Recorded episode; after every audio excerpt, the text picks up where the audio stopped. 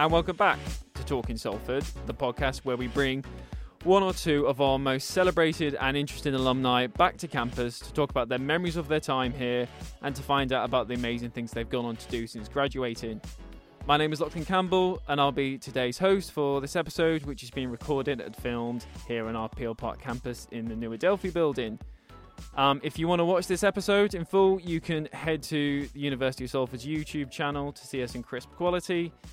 Um, but let's get started and welcome today's guest, which I'm delighted to say is Matt Woodburn. Hello. How you doing? I'm doing all right. How are you? I'm very good, thanks, Matt. Cheers for very much for coming down. That's all right. Um, so a little bit about Matt's story then. So he started at Salford as a big rock music fan back in 2014, doing BA popular music and recording. Here, he became exposed to more other kind of genres such as hyperpop, rap, and electronic music, and started doing some online collaborations with other artists on SoundCloud. Matt featured in the Levi's Music Project in 2017, where he met other like minded artists in the area and then returned to Salford to do a Masters in Music Production in 2018. After graduating, Matt moved into a flat in Manchester and started making music whilst also working part time as a drum teacher at one of his old schools. Over this time, he grew close to and started collaborating with a number of upcoming artists in the scene, such as Deju v- VHS, Blazer Buckle, Nina Cobham. In 2021, Matt started renting a space in Chapel Street just down the road to use as a studio, and last year he signed his first publishing deal with Bigger Picture Entertainment, which is co-owned by the producer Digital DJ and the producer and the DJ Digital Farm Animals. Um, and also over the last few years, he's been on tour with the pop band New Hope Club as their touring drummer, really, which has now gone across the world, hasn't it? yeah, yeah, yeah. So first things first, I understand you've just come back from Seoul. Yeah, and uh, Tokyo. I did a couple of days in Tokyo and then Seoul. Yeah, What was that like?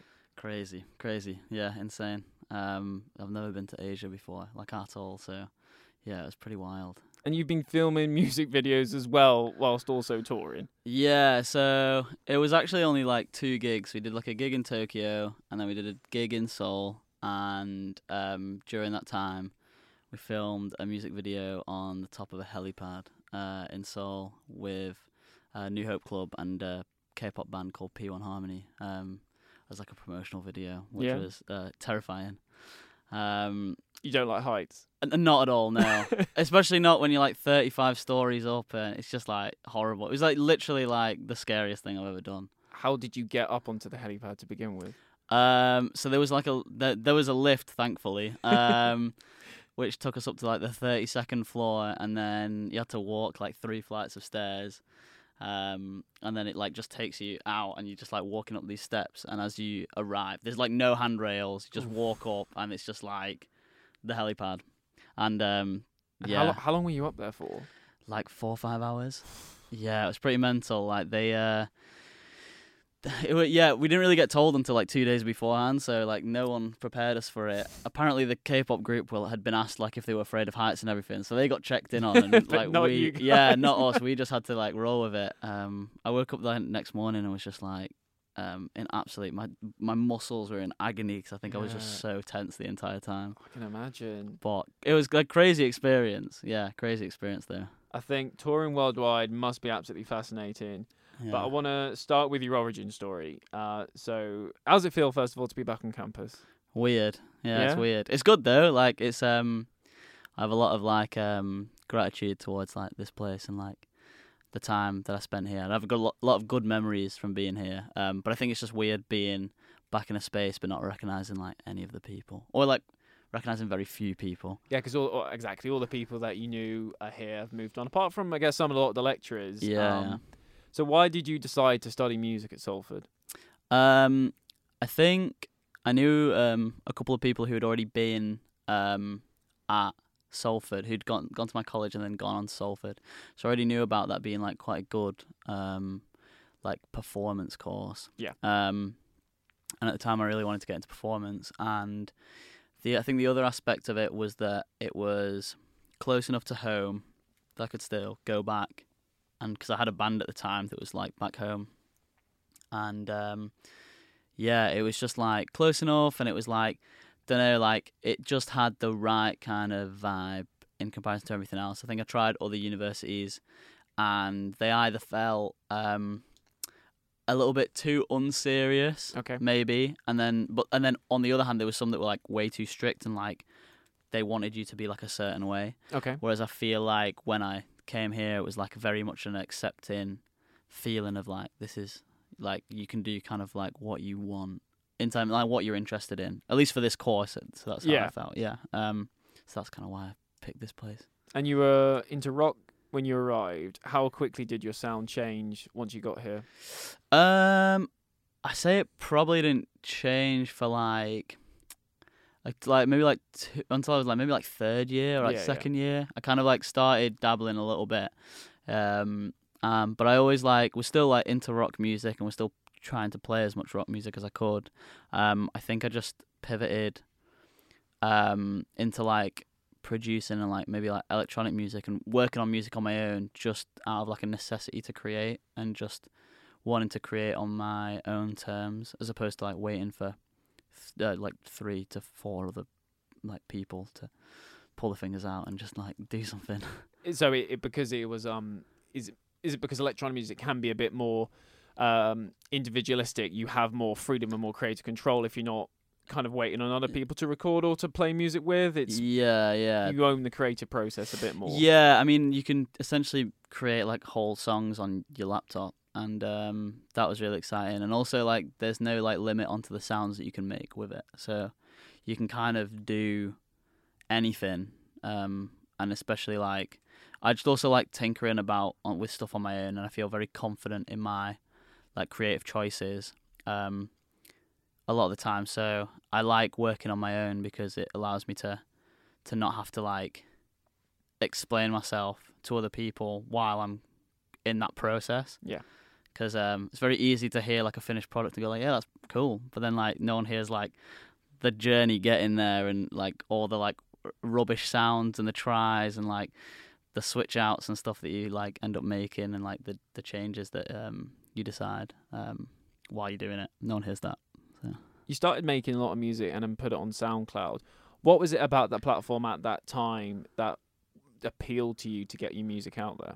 Um, it was just free, and uh, also like um, at the time, like it was kind of like it was kind of around. There was like a big boom in SoundCloud in like 2016, like with a lot of, like SoundCloud, especially like in rap music. There was a lot of SoundCloud rap that came out in that around 2016, um, and so that was like a big platform for like for rappers and also producers because there was a lot of like bootlegs that would go up on there and a lot of like remixes and, and edits and stuff. So it was like a good place to to put music out and uh, put music out like super easily. And there was no there's like no wait time as well. So like with a distributor, um, to, for like Spotify or iTunes, like because they're stores, they're digital stores, you have to like wait.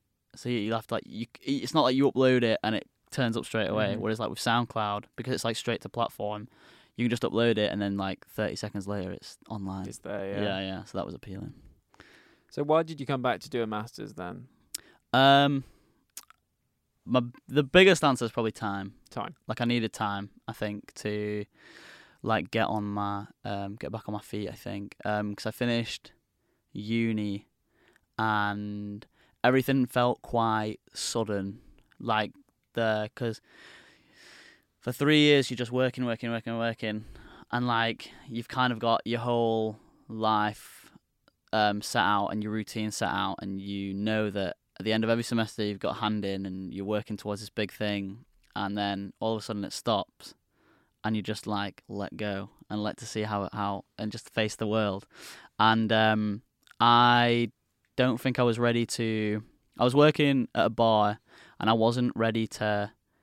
Like I didn't really want to jump into like other kind of work like that. I wanted to do music. Like I wanted to, to, to essentially like my next job to be music, music based or music related. So I was like, I looked at a masters and I figured that if I could do a masters, it would allow me more time to learn and more time to develop and get better at my craft, and it would give me more time to figure things out. And I think, Okay. in some ways, the masters is um, I mean, obviously it's way more difficult, but it also is a lot more spaced out. So I felt like a, a bit more like breathing room to create on my own time and on my own terms. Um, so yeah, it gave me it gave me time, and um, it gave me the ability to like just be back in Manchester as well because I had to move back home and coming back to Salford like three times a week, four times a week meant that I could just be still be like involved, and I wasn't just like gone back home and then that I felt like that would be that would have made things a lot more difficult from if I was to ever try and if I had tried to move back at that time, um, than if I was already here and just like about and meeting people. So shortly before you were about to leave Salford for the last time, um, I remember you had a conversation with one of your lecturers about your future and about the next steps you wanted to do. Do you remember a lot about that conversation? Um, yeah, I it, yeah, it's clear as day. I still remember it now. Like I think about it quite often. Um, and basically, um, it kind of got to the to the um to like the end of my masters, and it felt like um, I think there was a point um in my time when I was like. I was trying to do the same thing I did at the end of my und- undergrad, which I was like trying to get more time. Yeah. Um, and I think it most, mostly comes out of fear and just like fear of the unknown and Mhm. just taking the jump. Um, and so I was kind of like ready to go into a PhD and like you know um, I'm the type of person that like doesn't like change, so Okay. I'm like very like uh, so I tried to to st- stick stay stay behind um, and like do my PhD and like spend more time trying to develop my craft and um, maybe go into lecturing. Um, and he basically told me to like not do that and to like go and experience the world for a bit and try and actually make it because that's what I wanted to do really. Like I really wanted to go out and make it and like be a big producer and be and work with loads of artists. And I think he felt like um, if I didn't try and do that fully, wholeheartedly, Yeah. then it wouldn't happen, or I would like regret it, or I, and I just wouldn't have the time because I think in my brain I figured that it would for some reason be easy, but like obviously PhDs are even more difficult than masters, so and lecturing is like difficult as well. So like I don't think I would have like I think he was completely right, and um yeah, so he basically pushed me to just like he he told me to get a bar job, which was the last answer I wanted to hear because the year before I'd said I don't want anything else like this. I just want to do music. Yeah. And then um, I think a couple of weeks later, a couple of months later, I just got asked to teach drums, and then said yes to that. It was kind of like a sign from the universe of like, oh, maybe, maybe this is like the universe, like you know, trying to get me to actually go for it and take his advice. So because it's it's Yeah. such an uncertain time. I think whenever a student is about to leave uni, because you're right, there's a safety blanket the Yeah. university provides, and particularly in the music industry, it's a big thing to jump into, and it requires a lot of hard work and effort to to make your name and to build a reputation for yourself.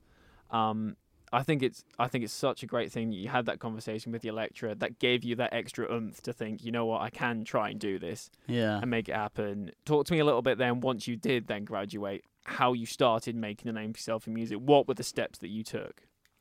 Um, I think mostly it was just about um, going out and, and meeting people and just um, being nice and just saying yes to opportunities. Yeah. Um, there's not like a secret formula, I don't think. Um, I think it was just a case of me going out to gigs, going out to like networking events, um, going like basically like messaging people on Instagram, trying to find like artists or singers that either didn't have any music out or didn't have a lot of music out and just like try and start working with them and um, you'd be surprised at how tight knit everything is and how close like a lot of creative people are so if you like impress if you get on with someone and impress one person you're more than likely gonna get on with like their friends Yeah. that also create and then those people and then there's always people like watching other people's stuff going oh i want a bit of that and i want to work on this and I, Mhm. oh that sounds really cool like i want i want to make music like that and and like before you know it you're just meeting people like left and right and um that's how i did it on like a local scale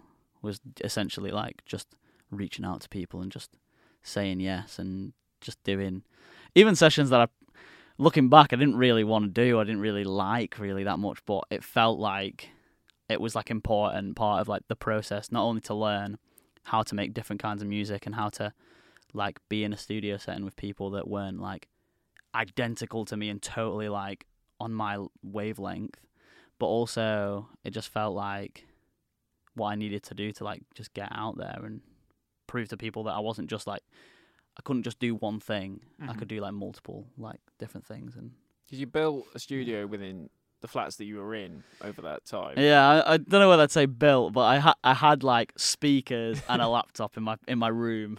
but um yeah, yeah, I used to work out my out my like uh, my flats and uh, I used to live with um I tried to make an effort to live with people that were also musicians. Mhm. Um so they kind of understood the The creative creative process, that it and, just happens at all times of day and night, really. Yeah, obviously, you know, you you've got to be respectful and like you know have an agreement with people, and um, which was yeah no problem. But um, yeah, that's that's kind of what we ended up. Uh, that's what I ended up doing. What what is the track that if you can look back on that process that started that clicked and started to think, you know, yeah, I'm starting to really try and define my sound here. Um, I guess it was probably um when I started working with my friend Dej, um, Yeah. Deja VHS. Um, he basically um, we worked together in London one time. It was like my first ever London trip. I think it was potentially my first ever London session, Okay. and um, he was making like like kind of hip hop mixed with like rock. He was just shouting on like rap beats and Okay. stuff. Um, and I just thought it was really cool, and he wasn't very big.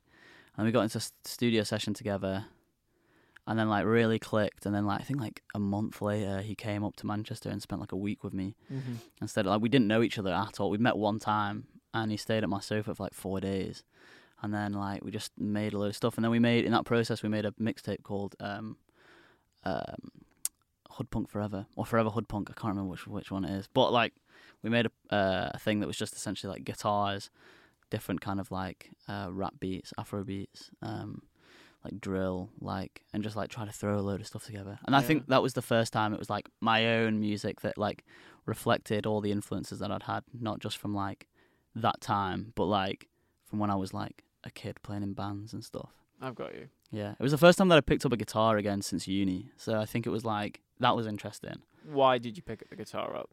Um, I was just inspired to. I Mhm. think like um, I I stopped playing guitar for a while because I think I was like, I was really like, I don't know. I just it, at the time I didn't I didn't feel like it was.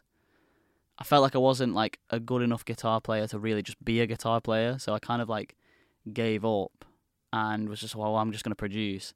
And then I just like I don't know like he was trying to do a lot of guitar stuff and so therefore I was like well I can play guitar let's have a go at some stuff and then um and also like there was like I wasn't finding samples um that that felt right so I was like I've got to create my own thing now I can't just rely on like the internet to give me like guitar samples let me just like see what I can make and make the actual stuff that I want to put on these beats How hard is it to find a sound when you're making music that feels distinctively your own? Um, there, there's two answers. I think. I mean, in some ways, it is difficult because how do you really? It's hard to define Mm. because like everyone thinks. I think everyone sees it as like um, you define your sound by being like completely unique to everything else, which is just like impossible because Mhm. there's no we're all using like the same samples we're all using the same sounds we're all listening to the same music essentially um, and there's a certain like standard that the music industry is at and what we want to listen to so it's like pretty difficult to make something completely unique and even if you do you're going to find that people will probably end up copying you and trying Yeah. to do that thing um, so i think it's just i guess the answer is it's kind of easy if you just make a lot of music mm-hmm. because you'll automatically just find like what you're good at and what you enjoy and it's and if you keep challenging yourself you'll find different creative ways to do things. And i don't think it's necessarily how it sounds or what you're making. I don't think it's necessarily like finding a sound is like is like making the craziest music imaginable that no one else could make. I think it's just like it's like the music comes out based on like how your brain works. It's like if, if that makes sense. Like Yeah, you're, no. you're kind of making um, ideas with like only you're the only person that's got your brain, so you're the only person that's going to be able to make the music that you make. I see. And you'll find there's a pattern in that process, and that's your sound. It's the pattern that you make. Now you kind of developed and I guess defined your sound, whilst a lot of us were, were bunkered up in in lockdown. So, as a musician working, d- did it aid the creative process that you had so much time and that you couldn't go anywhere, or was it one of those things where it just became so much and everything you wrote or talked about because there was so much negativity going around and it because it was well it was a global pandemic did that f- seep into what you were writing Um, yeah, I think. I mean, like to be truthful, like when I when the lockdown first hit, I almost gave up music. Um, I almost gave up producing because it was just becoming like too much. It was just like, just don't know, didn't didn't feel like there was an end to it. Yeah. Um, but I think with that, like wanting to give up, there was like a reboot of like energy and motivation when, um, when it did kick back in, and I think. I was inspired by people around me that were also having that same kind of motivation, yeah and I think there was definitely a like a universal thing where people were like, "Well, life's too short, so let's do what we want to do." Mm-hmm. And I kind of feel like music since then has become more interesting. okay Yeah, I think like I've not really like thought about that re- like at all up until now, but I actually think that music since the pandemic has become a lot more like exciting in a lot of ways. There's a lot more like the mainstream there's there's no rules anymore like really. Nothing if you listen to like the charts, there's not a lot of like there's there's stuff that's like similar together, but then you've got like like before the pandemic, I don't think that an artist like PinkPantheress should have gotten as big, okay for example. Yeah.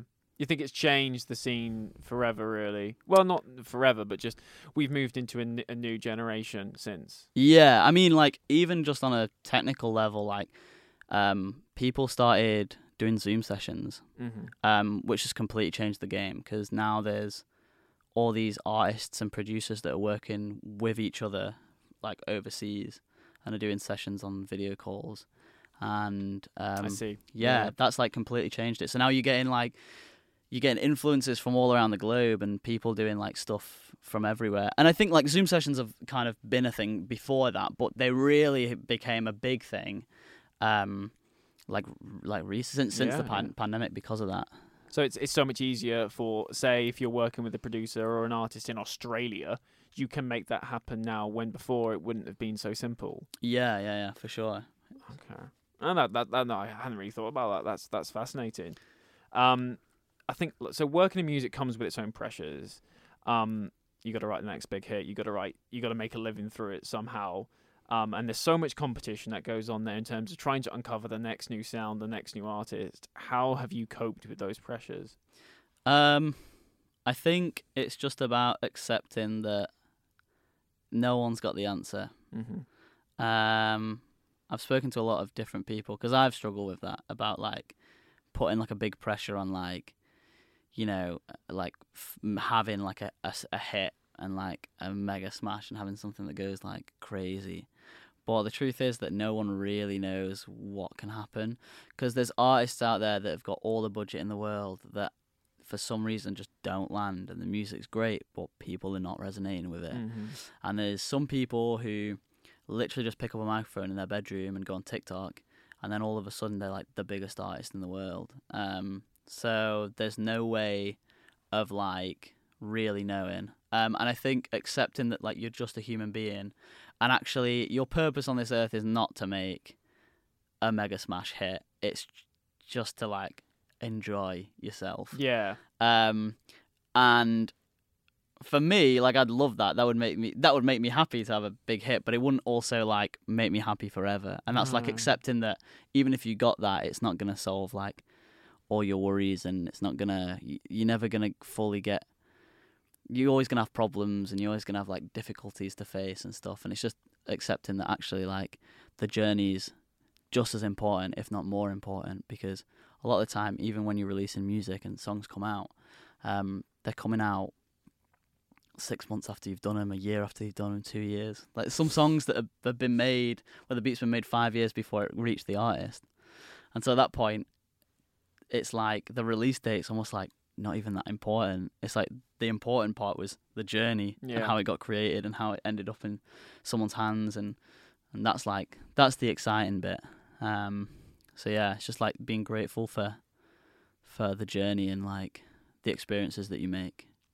What's the most enjoyable part of writing a song? So what I mean by that is, are you someone that loves songwriting? Are you someone that loves getting in the studio, working with an artist, or are you someone that loves just seeing it out there and hearing it in full for the first time?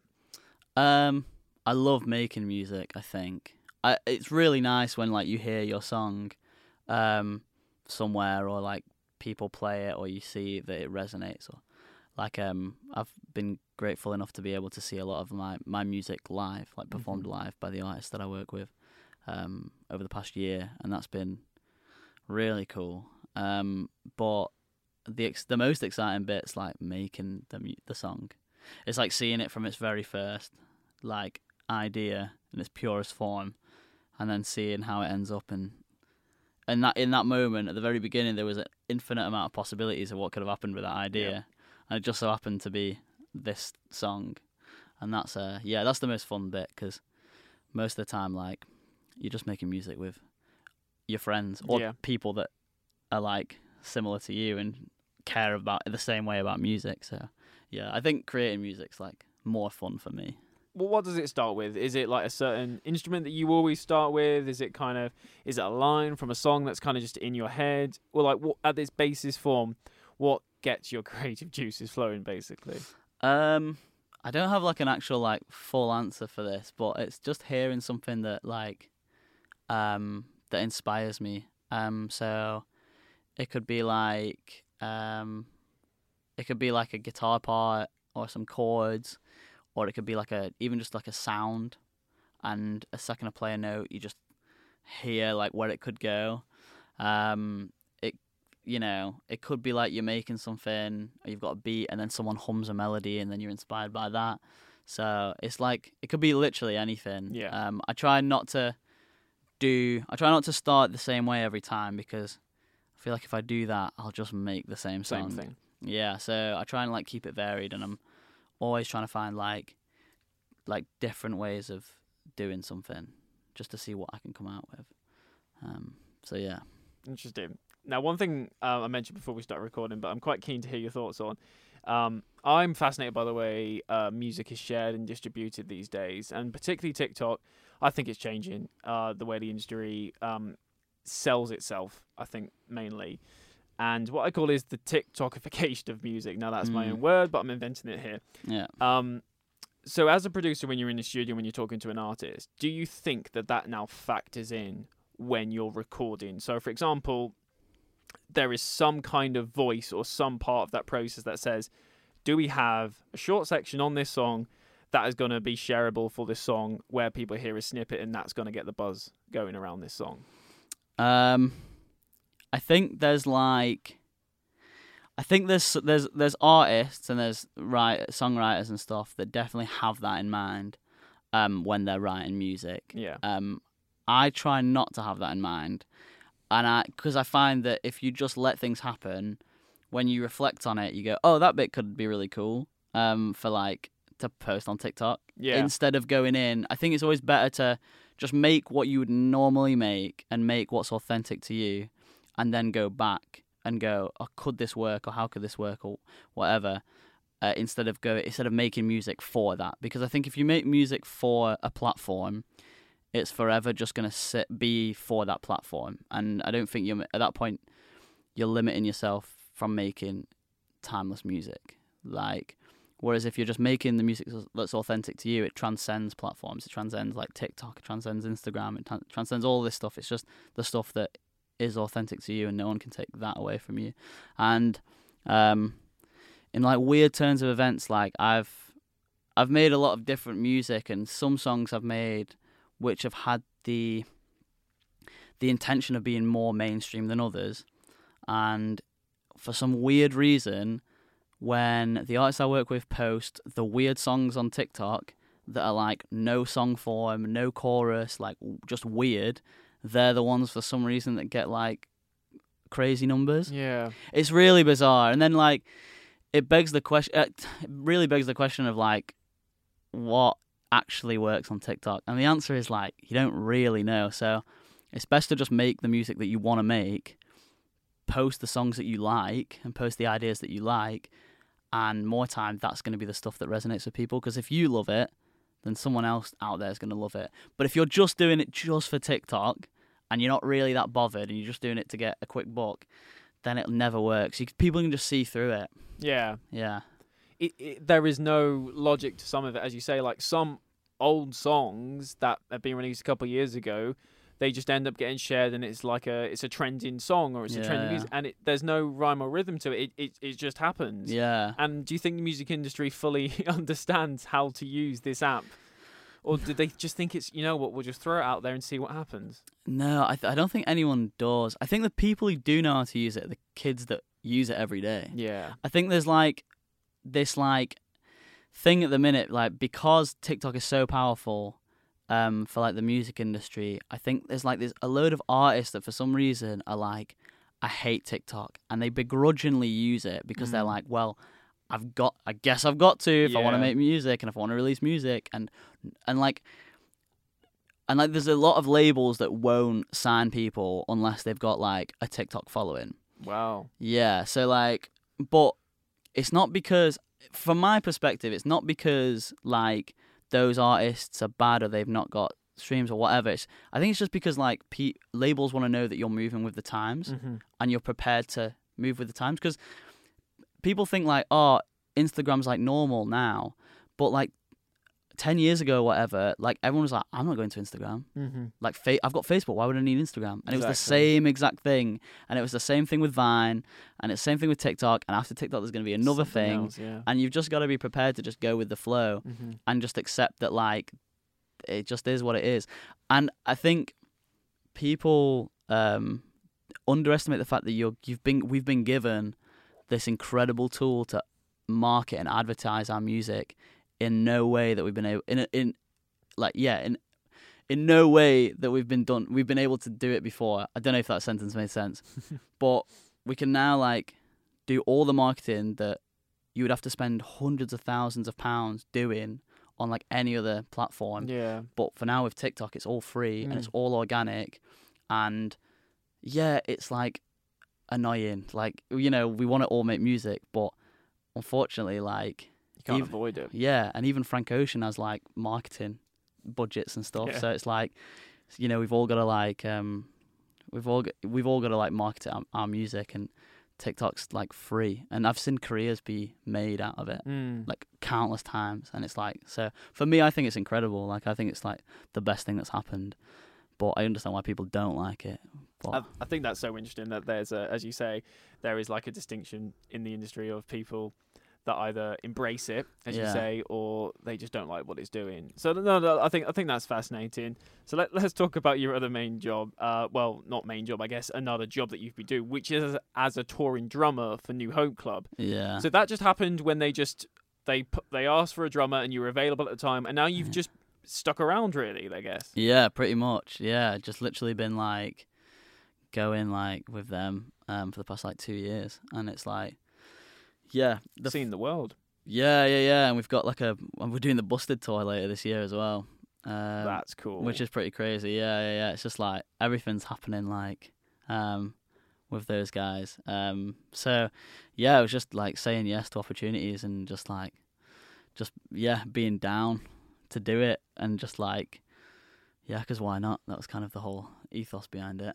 Do you write your own songs when you're on tour with them? Do you, keep that creative juices flowing? Yeah, I, I try to. So like, um, yeah, wh- there's a lot. You you kind of have quite a lot of downtime in between, like um, days and stuff, and Yeah. like, you know, especially like we did an America tour last year, and I would for some reason wake up at like seven a.m. every day, so I would like use that time to work. Mhm. Um, so yeah, I I've been. You have a lot of time to work, but in like a weird way as well. Um, so with doing the Asia tour with those t- with those lot, um, I then stayed for like two weeks and did a load of K-pop sessions for like two weeks, just because I was already there, and it was a good opportunity, and it was like kind of why not? There's not a lot of times that you're gonna just be in like a country all, all across the world, like doing that and meeting and able to meet those kinds of people. So it was like, yeah, it's just like it's also given me opportunities that I wouldn't otherwise get if I was just a producer. Yeah. and it's it's allowed me to get into rooms with people, um, just based off like, just based off like the the relationship I have with those guys, if that makes Yeah. sense. No, no, it, it does. Yeah. Um, so what what do you want to be remembered as as a as a musician producer? If you could write your legacy, what would it say? Um, I guess someone who just like pushed the boundaries, um, and tried to like push the envelope for new, for new like sounds and um, just like a new way of approaching, um, of music. Um, I don't necessarily want to be like the richest or the most famous or have the most amount of number one plaques, although that would be lovely in the process. um, but I just want to be, I guess, remembered for just making music that was like unapologetically me and not Yeah. really worrying too much about like how other people are going to perceive it and rather because actually the music that is most me has been the stuff that's resonated with people the most from what I can see so I'm like just like keep going on that train It's a great answer.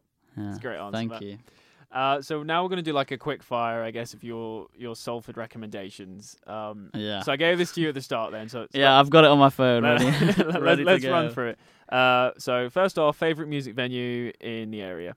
Um, my favorite like main one is like Yes because that's where like a lot of the touring artists come, and I just think that's got the coolest vibe.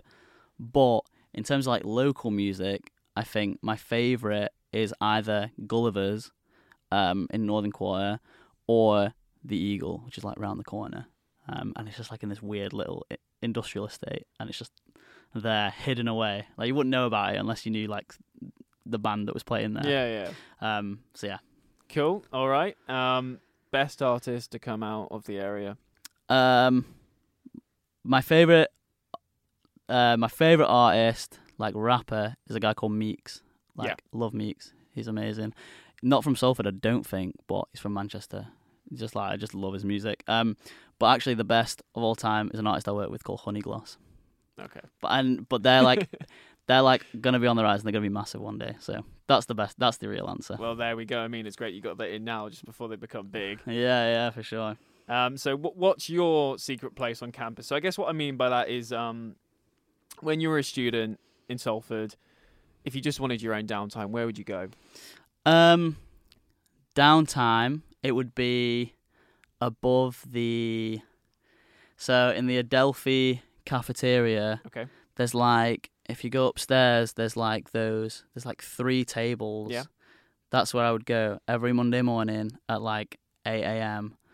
Um, me and my friends would go there and just work for like four hours and just like in like we just get coffees, get breakfast, and then just work there and work on music. Just like the four of us. That's cool. Yeah, and that was like that was like because you were always guaranteed a, s- a place, and like it just tucked away. Like you wouldn't be like seeing like loads of people there. It was just like a really great spot. But then to be social, I guess like the pint pot. yeah, that was probably the the downtime place. I see. Yeah. So right, go on the last one then. So what should every Salford student do before they leave? Um, this is just for like, just because I think ev- it's a rite of passage, but everyone needs to get drunk on a Thursday night and get really hungover, and then go to the masterclass on Friday at, midday. Um, it's a rite of passage, and you'll feel horrible doing it, but you need to do it at least once. Um, but um, actually, uh, the a, a real answer would be to like go to um, go to as many gigs as you can Mhm. and just like um just try and just like yeah say yes to everything. Like say yes to things on campus say yes to to things like off campus so Mm. just just go and like experience it for the fullest because you never know when you're gonna get like opportunities like you do at uni again. Like um because the real world hits you hits you kind of hard. But um yeah just say yes to stuff. I think everyone should do that and just go out there and just in, embrace everything the bad, the good, the ugly, you know, all that. Matt, now your your professional name is is Mattu. So where where can people catch the music that you've made or um or listen to listen to it? Yeah. Um, my Instagram is at prod by Mattu, um, and that's like I think all my socials. But um, Spotify, um, I've got a playlist called like it just says produced by Mattu. Okay. It's on my page, my Yep. my Mattu Spotify page as well. Um, and that's got like every song that I've produced over the at least over the past two years, Mhm. maybe even longer as well. But yeah, it's got like over hundred songs of stuff that I've made. So that's probably the best place to hear everything. But um, and it keeps it'll get updated like every time something releases. So Fab. yeah, that's the place. Thanks very much for coming down to speak to us today. Amazing. Thank You'll- you very much for having me. Your long walk from Chapel Street, I know. Yeah, so long. so close to here. Yeah. Um, so that's it for today's pod. Um, listen, if, if you like what you've heard, make sure you check out all future episodes by subscribing to us on Apple, Spotify, or wherever you get your podcasts. Uh, but until next time, goodbye.